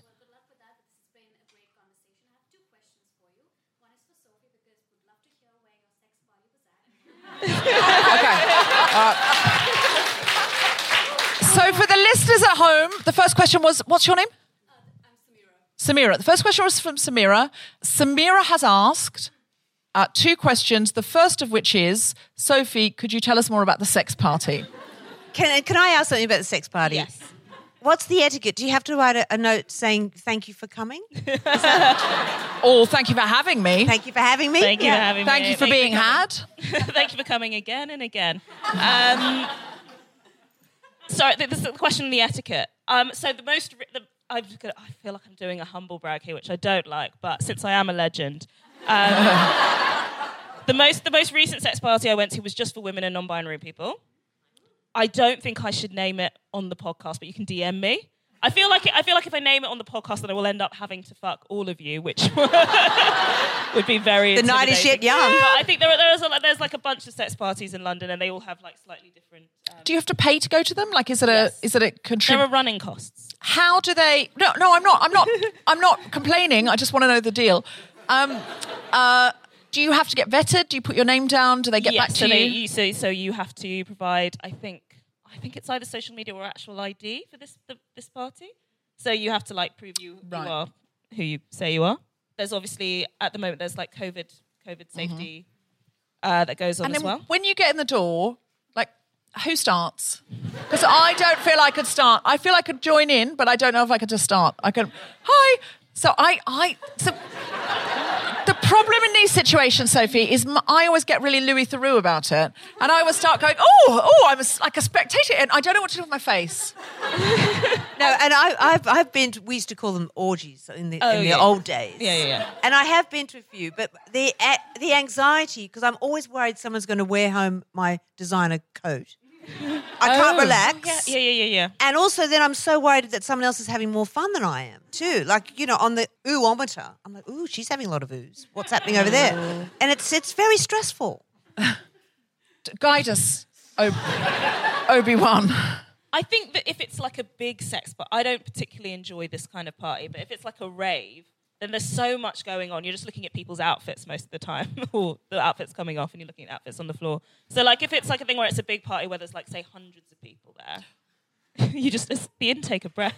Hundreds of people. I have to have sex in hun- front of hundreds I of think, people. I think there are sex parties where it's also like kind of like a rave. There's like right. techno music, and then there are playrooms, Mm. um, which are not uh, uh, for children, and and then you can play in the playroom. So Right. there's kind of a distraction. You can get a drink. Okay, I so think you an can either dance or you can go off to one of the little side rooms. and get railed. Thank you. Um, and the women and non-binary ones are they also a rave or they're just sort of like more of a think- dinner party scene? I think that I think there's. So I might like that more. I think that what I've liked about those are that they're much more intentional spaces. So there's like a little welcome chat, sort of telling you what like where everything is. I would like that. Yeah. So I get the welcome High chat. quality equipment. And I was- Equipment? yeah, equipment. Yeah. What kind of equipment? like swings or Yeah, there was- vibrators yeah, or yeah, yeah, There's like there's like I there's don't- loads if I wanted to br- use a vibrator, bring my own. I don't think I'd share that. yeah, you can bring you can you can bring your own. See, this is what happens to me. I become very Louis Theroux, and I go, "Oh no, no, no! I've got my own." I think we need to have a guilty feminist excursion. Do you not feel that coming on? I I, I do. Yeah. I think a And guilty. fe- yeah, I mean, well, okay. Um, I don't know what the ethics and logistics are on that. I feel that would come back on me quite hard. to use an inappropriate expression. Yeah, I was just like, um, it's amazing that you use those particular Yeah. words. I mean, listen, if people want guilty feminist sex parties, it's not for me to stand in the way of them. But Sophie might be mistress of events. I think I I think what's quite nice about it is that it's exploring. Like I think old school orgies do sound quite scary to me because if there's no, there's nothing there except for like some cocktail sausages and like some bad music, And everyone puts their keys in the middle and that puts kind their of keys thing. in the middle, then you're just like, I have to do something. But I think a lot of so like Torture Garden is a really big party, which is also kind of like an entry level into like kink, um, and it's sort of just like Disneyland, and you can wander around and like observe things, and you don't have to. You don't have to participate if you don't feel comfortable. Consent is always really prioritized. No one's taking pictures, so you can feel sort of safe and like dip a toe if you're So- into that, or a finger. Some other part of your anatomy. So when you say it's like Disneyland, what would be the teacups ride? Because that would be that. I would need to start on Oh, that. a I'm of not going straight for Star Tours, just to be clear. Oh, what would be like a sort of entry? You could just get a foot rub. the last sex place I went to, you could just there were just um, there were three male slaves there, and you could just get a lovely foot rub. Um, Sounds good. Kath, Kath, Kathy and I might stay at that end of the party Yeah, yeah, no, just for I- the first time. I didn't worry about it because I started off there and then was having an amazing foot massage, and then I was like, oh, "Sorry, I am at a sex party. I must, I must, I must mingle." Else. I must mingle." And the only trouble is my foot is usually in my mouth. So Hey. problematic. Yeah. Okay. Well, I'm interested in. I don't know if I. Yeah. I mean, uh, yeah. hmm, okay. Yeah. uh, I'd be open to coming if I didn't ha- have. to, if I didn't have to like participate, if I felt if if, Yeah, if I think- if the Louis Theroux came over me, if I could just go, oh, because sometimes the idea of these things sometimes sounds so erotic and exciting, but then I get there and I'm like, oh, yeah, charming. I think. I think that what I find being like, because I'm queer, surprise, um, but being in uh, like queer spaces and kink spaces specifically, even though that might not be something you're into, maybe you just want to have lots of vanilla sex, but being in queer uh, spaces is that people are quite good at like, t- it's quite chatty. It's like, it was very wholesome. I mean, like, the, We, we like a chat, Deborah and I. Word, Yeah. Wordplay is foreplay for us. Yes, isn't it? that's very Yeah. true. Actually, wholesome. yes. It was A sim- wholesome sex was- party. yeah. I, I, I think that's my brand. Yeah. I want that. People are taking care of each other, showing you how to use the equipment. Again, with the equipment, you are not clear on what the equipment is. I don't normally have equipment. There was a sort of like, um, you know, those like net bags that um, like alcohol comes in. Stop Yeah. Smashing. There was sort of like one of those made with leather straps yeah, hanging from the ceiling. and hanging from the ceiling. Yeah.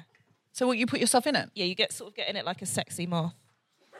It's like a little chrysalis. What, in front of everyone, and then you go up, and then what happens? Does somebody have sex with you while you're in a the Um, wine basket? So I, I, I went inside the leather leather Yeah. sexy moth thing, which just by itself just feels really good. Like, are you, are you familiar with shibari where they like tie you up Oh, with ropes yeah. and stuff? So I think that's like a more low key when you're just being constricted. It's like a big hug. But is um, someone in there with you, or is it just you? It's just you. I don't think two people would fit, but then you can get flogged. Good to know. Good to know. You know, you could do whatever, No, like, whatever sort of sensory thing you want. Yeah, yeah. That doesn't that doesn't not appeal. is this answering your question? Yeah, yeah. I feel like we that- shouldn't spend too much time on Yeah. on the sex parties. I suspect this is the only question everyone had. It's sort of like every, the full room put their hand up like this, uh, and just like the, the, the, the single question from every single person was more about the sex party, please. Um, what was your question? Oh, you are sorry. Yes, Mary, you had two questions.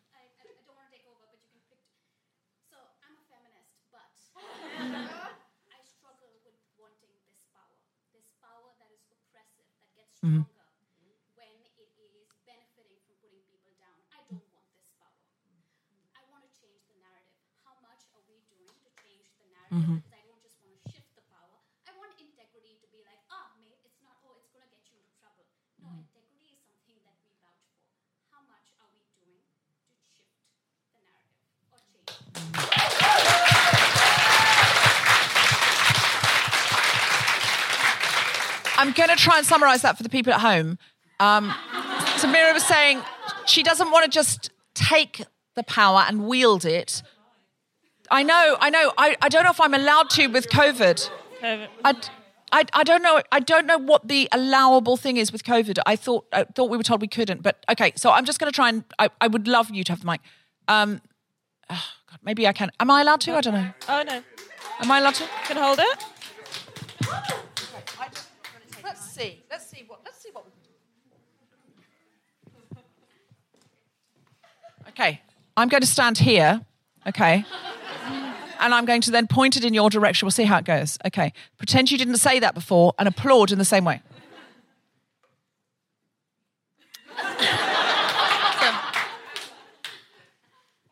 I'm a feminist, but I have stage fright. I am a feminist, but um, I struggle with the fact of not wanting this power. I don't want this power. This power that is oppressive, this power that gets stronger every time you put someone down, this power that is defined by men. I don't want to shift the power. I want to change the narrative. I want things like integrity to feel like they are something that we should be vouching for and it doesn't make you weak. How much are we doing to change the narrative?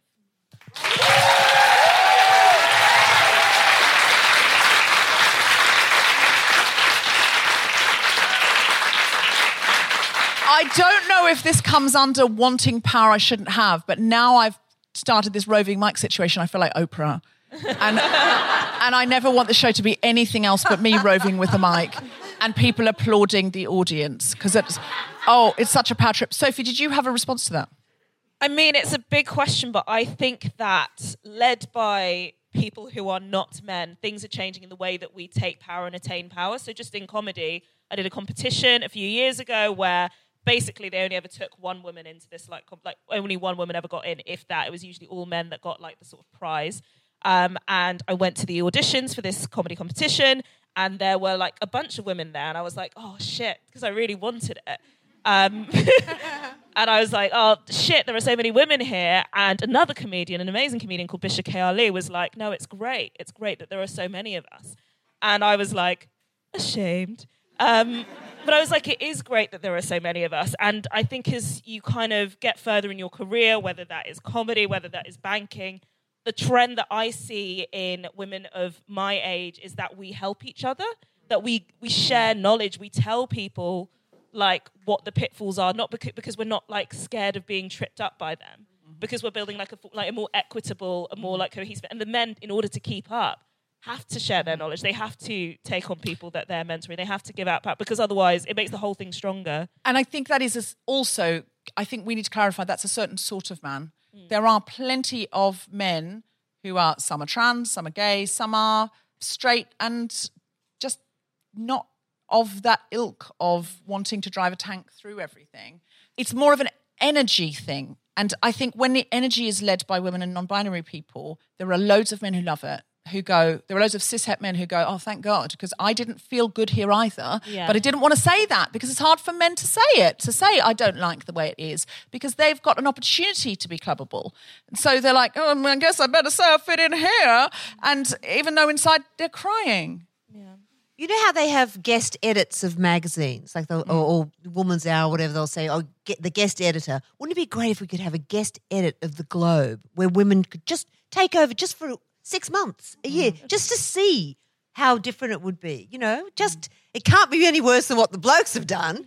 So we need a Do guest you mean the Globe the Theatre? Globe. I suddenly. Re- What a nice It- segue. I'm not saying it doesn't. It just feels a bit rude to our hosts. Um, because it's got to be better than what the blokes have done. Uh, you mean the, what, the Earth the planet? Okay. Yeah. Just to be very clear, I was thinking, oh, this is a this is a departure. Uh, um, we've got to finish in, but was there someone else over here with a question? Yes. Sorry, I want to be Oprah.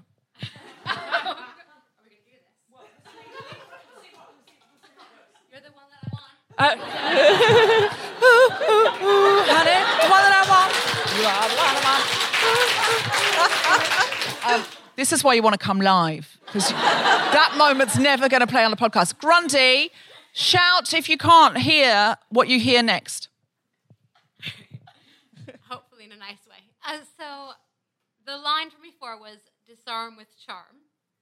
And it's really stuck with me with attention because I think that you've talked about anger, you've talked about influence, and the disarm with charm just sticks with me in an uncomfortable way.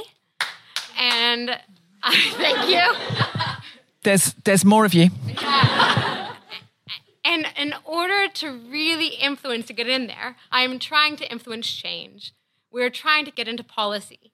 But to be able to have your wit, Sophie, and be able to knock that door every time is just exhausting. And so I think that there's got to be another way. And I'm just really curious as to what you think because it's clearly been, been effective. You're amazing influencers in the sector, but what can we do if we don't necessarily have that every time to be with Rishi and topping him, or if we don't have it with Boris in the other ways? I'm really curious. And uh, just to be clear, I think that we was discussing that as a tool in the box. It's a tool. Women can't just charm and disarm for the rest of their lives because we're not going to get anywhere. But it's one tool, and so if all the only tool you're using currently is fury and fuck off, you're wrong. Charm and disarm. If you're a charmer and disarmer, maybe you need to get a bit angrier. And there's a bunch of other stuff which Kathy will tell you about. Well, I, I- I just think we, I, you can't underestimate how verbally dexterous you are. I mean, really, women can run verbal circles around blokes, and that is a real skill that we have. And humor is also a skill that we have. Biologists say that, you know, we know that laughter is very good for us, but anthropologists say that women laugh more often than men in all cultures on the planet. And of course, when you laugh at something, you take the sting out of it. It's like strapping a giant shock absorber to your brain. Like when you go on a girls' night out, when you're with your girlfriends. I mean, you know, you laugh so much you have to kind of be hospitalized from hilarity.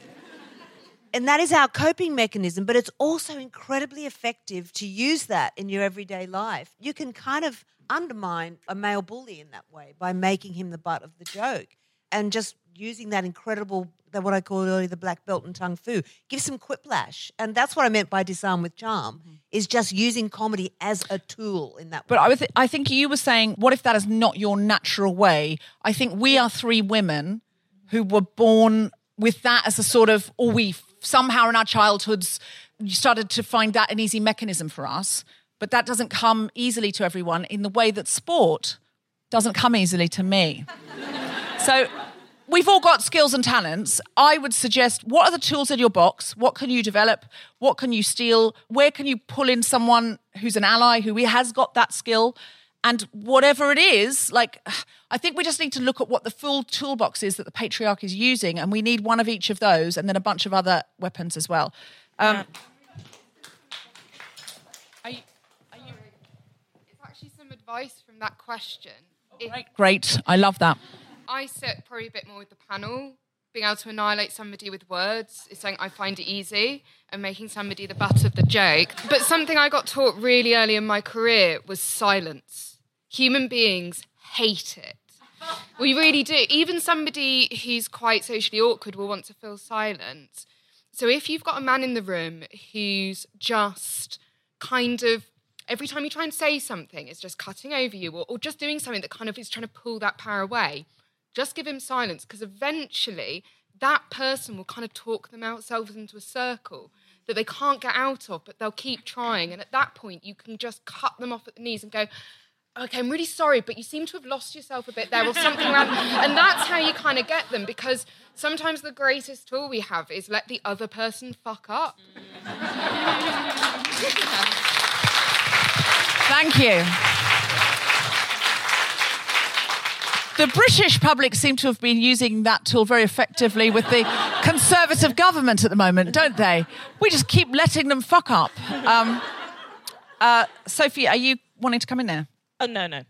I'm, I'm, I'm giving it silence. It's gonna- Well done. See, immediately used. I think we have to finish soon, but like, who, just quickly, yes.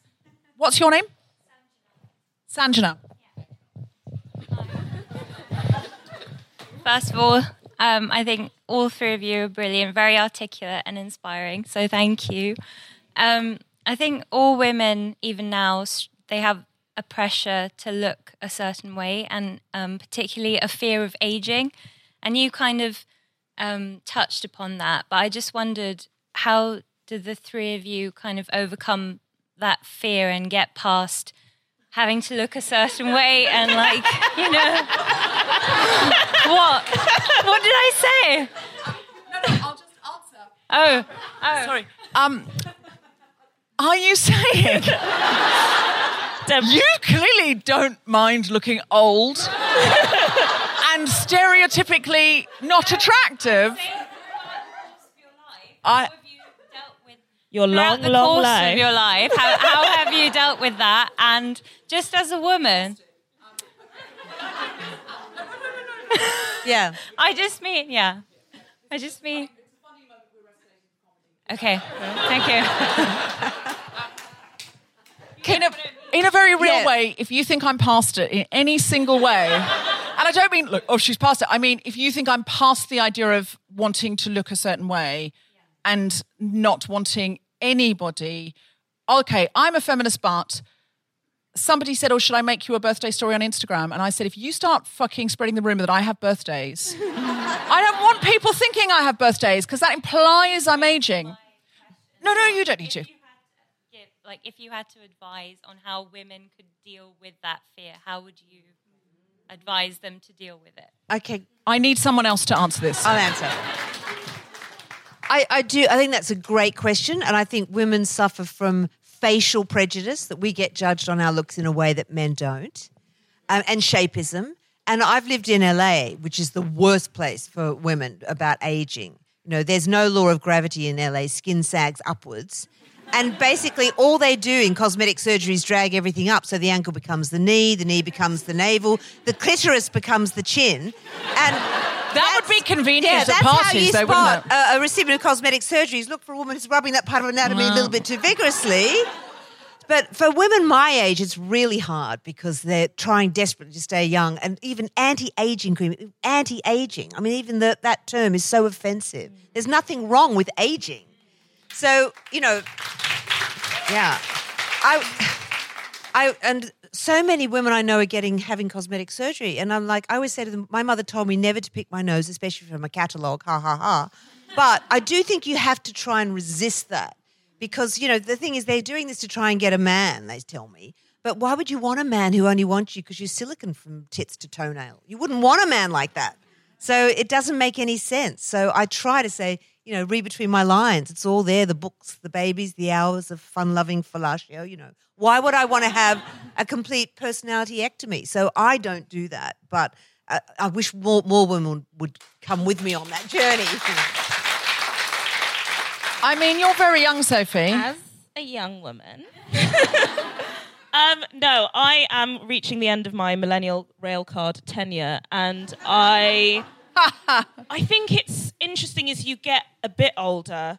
How, if you're someone that maybe has been uh, precocious or sort of like celebrated for being like the baby, or even just the excitement that people have around you, even if you're not uh, pushing forward anything, being like, oh, you're so young, like, oh, you could do this, you could do this, and like watching as that slowly slips away, being like, oh, I'm, I'm not Hermione Granger, I'm not uh, the brightest witch of her age. My age is um, different. I think I have never, I feel more powerful, and it was, uh, it was a man that said this to me, I feel more powerful with every passing year. I think about the things that I had to do when I started working in television. I think of the way that people spoke to me, the way that people approached me, and every year that I get older, I am more capable. People fuck with me less. I know more who I am, and by sort of decentering that male gaze, that male expectation, I just see like the benefit of getting richer, like getting richer in my life, getting more wisdom. Just like I don't really think that people under 27 years old are real people. Please address please address your emails slash slash TikToks to at I Sophie just- Jukebox. I think I, f- I feel so much better now. Be like just having just having had more time, just getting settled into it, and I think that it's nice to have like a body yaddy yaddy yaddy. but if you've not got that like brain that sort of knows itself, that is happy, that can like use it, it's just sort of yeah, you're just sort of getting experience points until you can properly enjoy life. And So- the, the other thing I was going to say about aging, we have to agitate to get more women of a certain age on television because because uh, 85% of people on British television over 50 are men.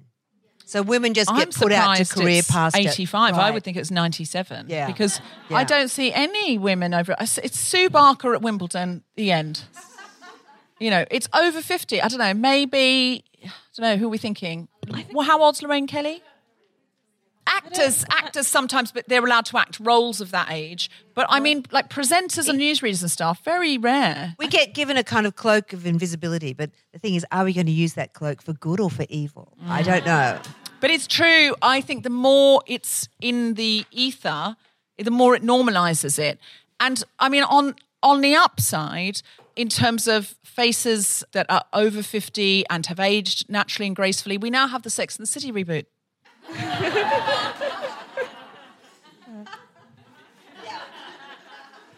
Can Um, we Charlotte's lips? I mean, oh my god.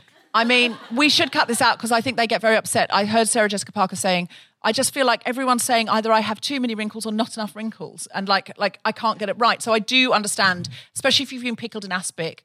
You know, like no, seriously, because the Friends, for example, they we only know them as young, and they are iconic and forever, and they are wallpaper. And if your 25 year old self was played in every manicure bar you went into, and you know on the bar in the, it would be very difficult to age. So I do see that it's a problem, and I understand the psychology. So I don't want to have a go at those individuals, and I just don't want to be saying, oh, you know, um, to that woman, specific woman. So, uh, but, but I do think, as a culture, what's forcing those women to do that? It's not like Courteney Cox got out of bed and went, "I need to look 23 forever." Mm-hmm. Somebody has told her that. Yeah, I think it's basically it's a con. I think that like plastic surgery, like it should be fun.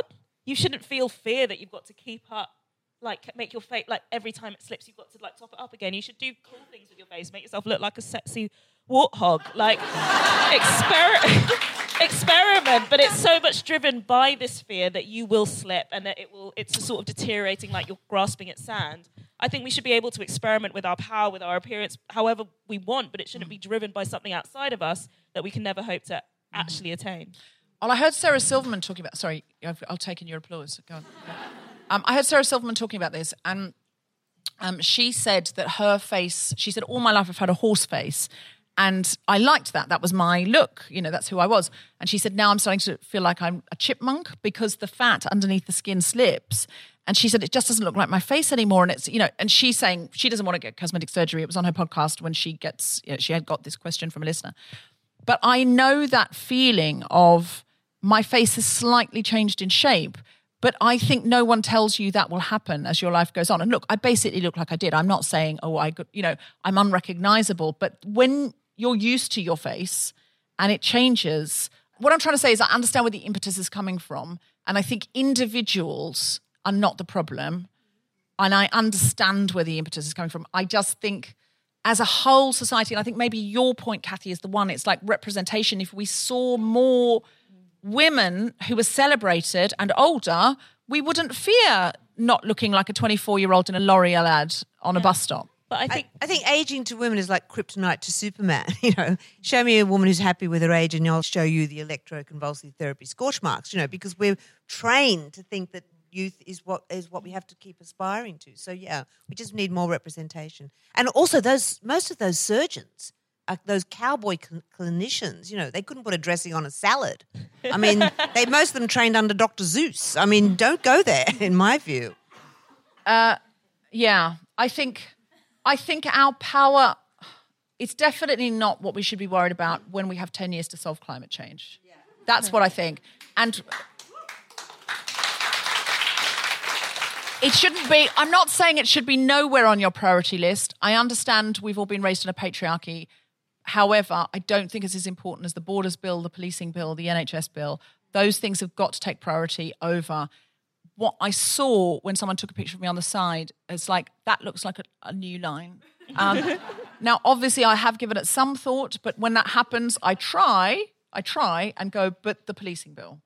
Can we get back to that? Because no one else gives a fuck about that line on the side of my. I really don't think they do. I don't think they do. Also, dimmer switch, greatest beauty aid known to womankind, and candles. You know, Well, perfect. and that brings us to our candles, sadly, burning down. They're not all the way out yet, uh, but I believe we should be.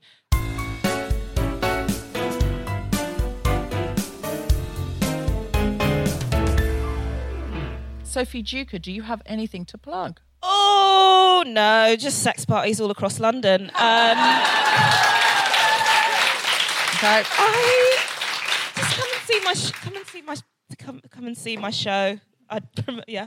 Are you doing anything on the telly or can Um, follow you on social media? Oh, you can follow me on social media. Um, I am at Sophie Dukebox.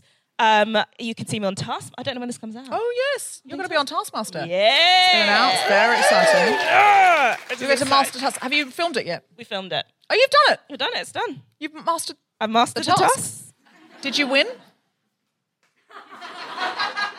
I thought she said she mastered the tusks. I thought we'd gone back to the ah. warthog. Was turning yourself into a warthog one of the Taskmaster It things? was That's not. what's It was on your not one. mind. Of, it was not Okay. on the task. All right. But I'd like ni- nice tweets about that. So if you watch Taskmaster, do some Oh nice yes, tweets. do some nice tweets. That would be Yeah. lovely.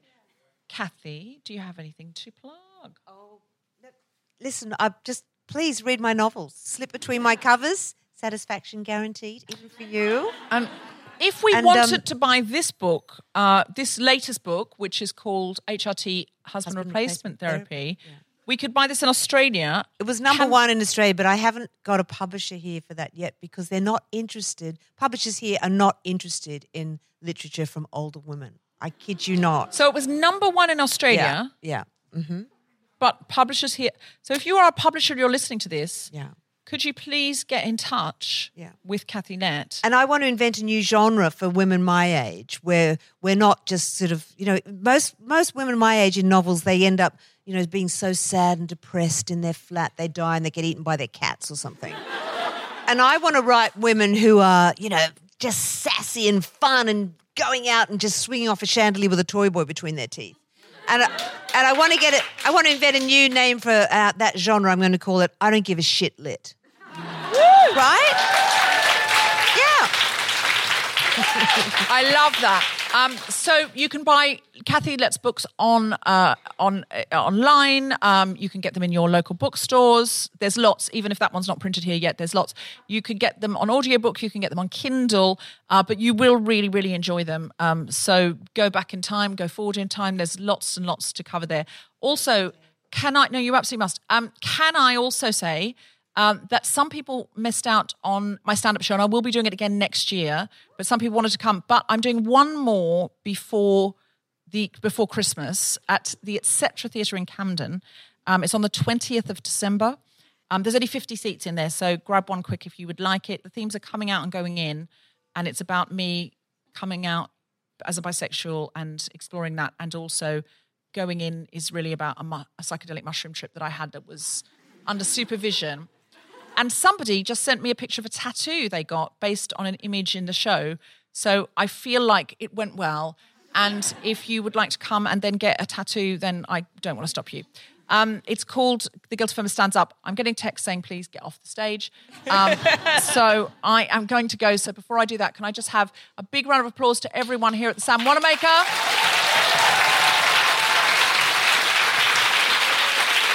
Sorry, run over.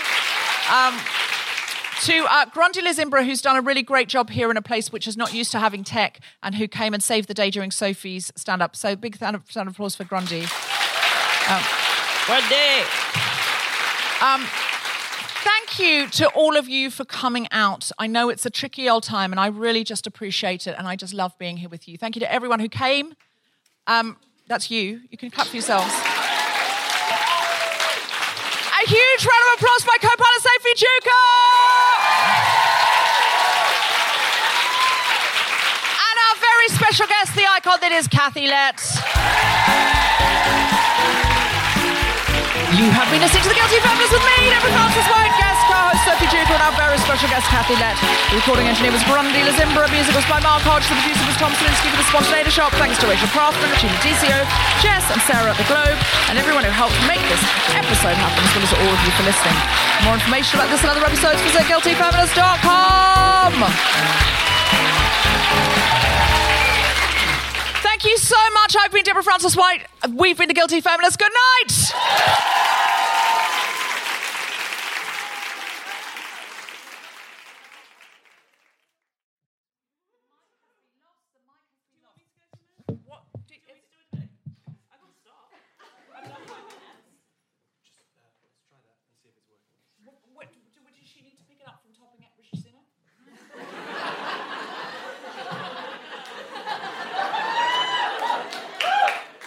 Uh, from What's Stopping Rishi Sunak. Okay, for Sexy and Political? Yeah, Pretend you've never heard it before.